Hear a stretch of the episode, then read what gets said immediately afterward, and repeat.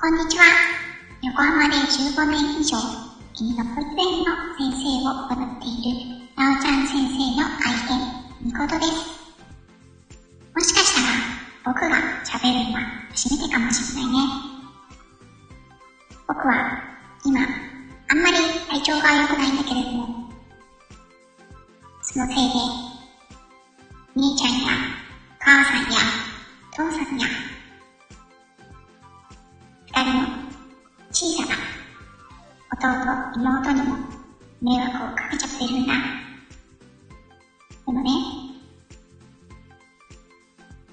姉ちゃんや母さんが病院について行ってくれたり、お姉ちゃんがスタイフのお友達の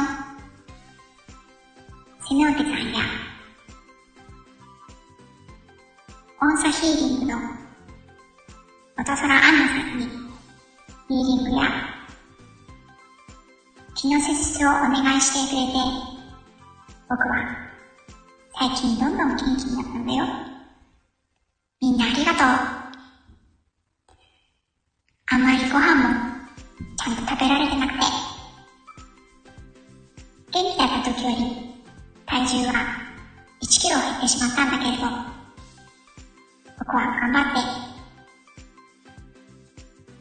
食べられるもの、美味しいもの、いっぱい食べたいと思います。姉ちゃんに、アニマルコミュニケーションで何が食べたい？聞かれたから、僕は、いちごって答えたんだよ。いちごミルク、美味しいんだよね。みんなも好きかな？そして、僕は、やっと最近、お散歩に出られるようになったんだ。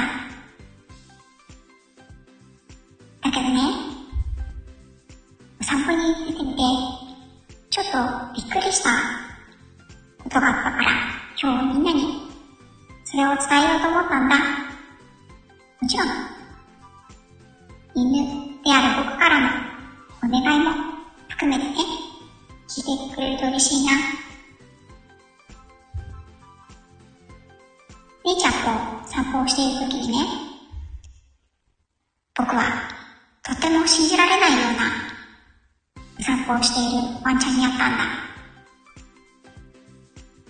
そのワンちゃんはね、飼い主さんと自転車で散歩をしていたんだ。まあ正直、自転車でお散歩をしている人っていうのは、この辺でもたまに見かけるんだよね。大体が大型犬なんだけどね。だけど、姉ちゃんが、見てみこう。あれ、理由は他にもあった。それはね、その自転車は、前にカゴが一つ、後ろにもカゴがついていたんだけど、そのワンちゃんのリードは、なんと後ろのカゴに結んであったんだよね。これには僕もびっくりしたんだよ。だってね、後ろにリードがついているっていうことは、飼い主さんはどうやってあのワンちゃんの心の内を読み取るんだろう。リードが張ったり、リードが他の方向に行きそうになった時に、どうやって飼い主さんはワンちゃんの動きを確認するんだろう。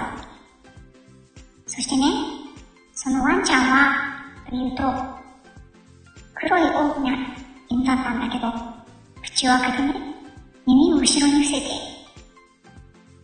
気持ち遅れ気味に一緒に自転車についていってたんだ。僕は思ったね。ああ、あの子はきっと止まりたいんだって。でもね、飼い主さんは目の前を、え、自転車を走らせていて、リードも手に持っているわけじゃないから、そのワンちゃんが止まりたそうにしている様子も全く見えないし、リードで伝わってくる振動や力の具合なんかも全く感じ取れてないんだよね。あれはないなって僕は思ったよ。僕からのお願い。自転車でワンちゃんをお散歩するのは、めてもらいたいな。お散歩っていうのはね、まあ僕みたいな老犬はもうあんまり歩くことはできないんだけれども、運動をするためだけの時間じゃないんだよ。飼い主さんと映画を通して心を通わせて、そんな大切な時間なんだ。僕たち犬は人間と違って目はそんなに良くない。そして僕なんかはもう耳も正直あんまり聞こえなくなってきてる。だから楽しむことと言ったら風の匂いや土の匂い、太陽の匂い、雨の匂い、草の匂い。そう。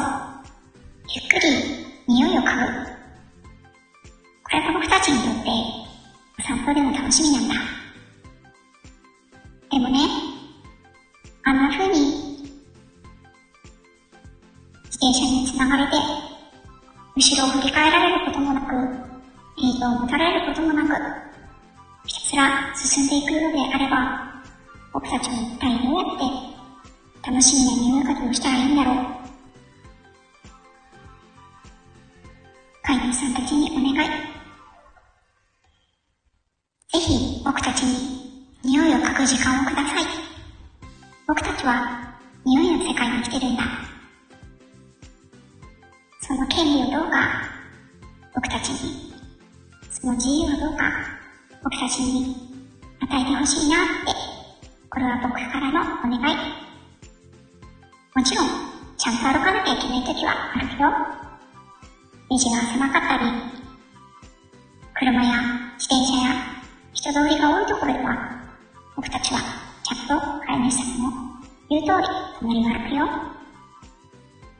でも、散歩の間で少しでもいいから、ここは匂いを自由に嗅いでもいいよっていう場所と時間をくれたら、僕たちはとってもハッピーなんだ。リードは僕たちを縛るものではなくて、飼い主さんと僕たちの間の赤い糸。そう思って持ってもらえたら嬉しいな。僕は13歳、今年14歳になる。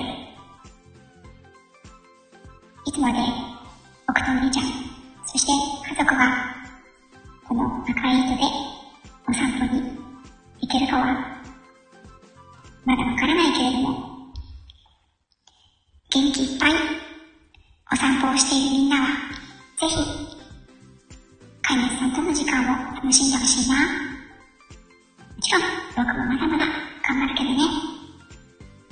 最後まで聞いてくれてありがとうございました。